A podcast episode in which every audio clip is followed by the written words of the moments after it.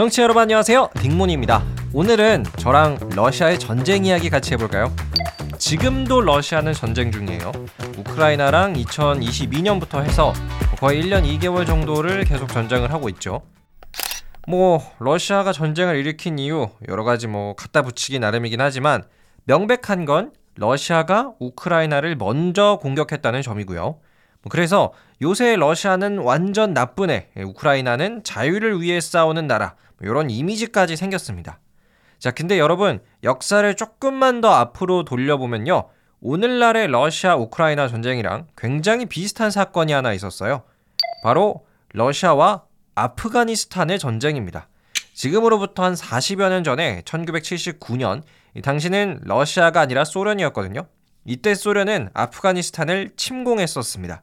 바야흐로 소련 아프가니스탄 전쟁의 시작이었죠. 근데 이 전쟁을 하루 이틀 이 정도 한 게 아니라요. 무려 10년 동안 했어요. 1979년부터 1989년까지. 자, 그럼 여러분, 이 전쟁의 승자는 누구였을까요? 소련이었을까요? 아니면 아프가니스탄이었을까요? 그리고 소련은 왜 갑자기 아프가니스탄을 공격했던 걸까요? 지금부터 소련과 아프가니스탄의 전쟁 이야기 시작합니다. 때는 1920년대 후반 러시아는 소비에트 연방공화국, 즉 소련으로 재탄생을 했어요. 소련은 공산주의 국가였고요. 지도자는 레닌이었습니다. 자, 그런데 다른 유럽의 나라들은 소련을 나라로 인정해주지 않았어요. 왜? 듣도 보도 못한 공산주의 국가가 나타난 거니까요. 그런데 아프가니스탄만큼은 달랐습니다. 아프가니스탄은 소련을 정식 국가로 인정해준 첫 번째 나라예요. 뭐 그래가지고 소련이랑 아프가니스탄의 관계는 계속해서 좋았죠. 한 50년 동안을요.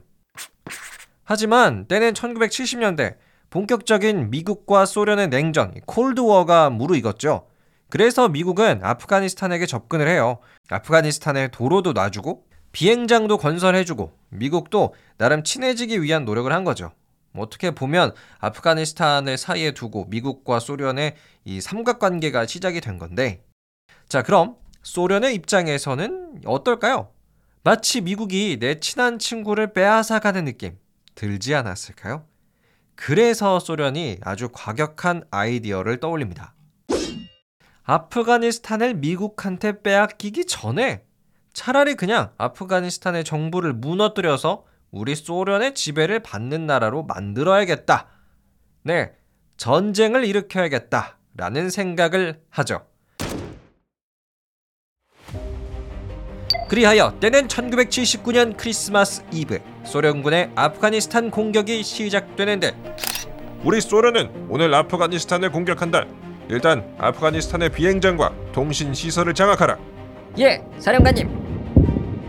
이윽고 소련군은 아프가니스탄의 통신 시설과 비행장을 빼앗기 시작하는데 사령관님, 소련 A 부대 아프가니스탄 비행장 장악 완료했습니다. 하지만 소련군의 전진 여기서 끝나지 않았다. 같은 시각 아프가니스탄 대통령 집무실. 당시 아프가니스탄의 아민 대통령이 말한다. 아니, 너희들은 누구냐? 흥, 당신이 아프가니스탄의 아민 대통령이군. 그러게 줄을 잘 섰어야지. 죽어라. 그랬다. 소련군은 아프가니스탄의 대통령마저 암살했다. 또한 군 장교들부터 시작해서 웬만한 정치인들을 모두 소련군의 포로로 잡아들이는데 그렇게 소련은 아주 손쉽게 아프가니스탄의 주요 도시들을 점령해 나갔다. 그리고 아프가니스탄과의 이 전쟁은 소련의 손쉬운 승리로 끝날 줄 알았는데 그런데 우리 아프가니스탄은 이대로 물러서지 않는다. 우리 무자 헤딘만이 유일한 희망이야. 끝까지 소련에 맞서 싸우자. 그랬다. 아프가니스탄의 또 다른 저항군 무자헤딘이 등장했다. 아랍어로 무자헤딘은 전쟁 용사를 의미했는데 이들은 아프가니스탄 곳곳에 등장하며 소련군에 맞서 싸운다. 당시 무자헤딘의 리더가 말한다. 아, 우리 무자헤딘이 소련과 맞서 싸우려면 최신식의 무기가 필요해. 미국한테 도움을 요청한다. 이처럼 아프가니스탄의 저항군이었던 무자헤딘 소련과 맞서 싸우기 위해 미국의 힘을 빌리려 했다. 같은 시각 미국의 백악관 당시 미국 지미 카터 대통령이 말한다. 아 좋습니다. 대통령의 권한으로 무자헤딘에게 무기를 지원하는 걸 승인합니다. 그랬다. 미국도 소련을 견제해야 했기 때문에 다양한 무기와 자금을 무자헤딘에게 지원해 주었다. 물론 이 과정은 미국 CIA를 통해 비밀스럽게 진행됐다.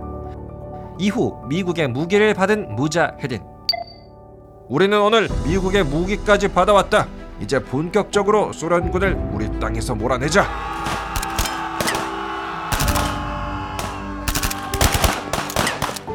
무자헤딘은 소련군을 상대로 반복적인 게릴라 전술을 사용했다. 공격! 자 이제 다시 후퇴한다. 아, 이 무자헤딘 놈들 또 도망가다니. 또한 무자헤드는 아프가니스탄의 험난한 산악 지형을 활용해서 소련군을 끊임없이 괴롭혔다. 그리하여 3년 안에 끝날 것이라 생각한 소련과 아프가니스탄의 전쟁 5년 아니 7년 그보다 더긴 10년이나 지속됐다. 결과적으로 소련군은 아프가니스탄의 저항군 무자헤딘을 진압하지 못하고 쓸쓸히 퇴장했다. 즉 소련이 아프가니스탄에게 패배한 것이나 다름없었다. 지금까지 소련과 아프가니스탄의 전쟁이었습니다.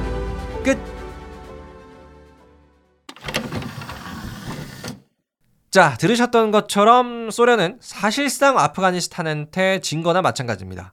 뭐 탱크, 헬리콥터, 전투기 뭐 이런 장비들이 아프가니스탄에 비해서 압도적으로 소련이 좋았는데요. 뭐 끝까지 버티는 아프가니스탄의 저항군 무자헤딘 때문에 결국 소련은 아프가니스탄의 땅에서 나갈 수밖에 없었습니다. 여러분, 이 지금 우크라이나 러시아 전쟁과 과거의 아프가니스탄 소련의 전쟁이 좀 비슷하다는 생각 드시지 않으세요? 그냥 딱 수치만 놓고 봤을 때는 러시아가 순식간에 우크라이나를 이겼어야 말이 좀 맞는데 아직까지도 우크라이나는 굉장히 잘 버티고 있죠.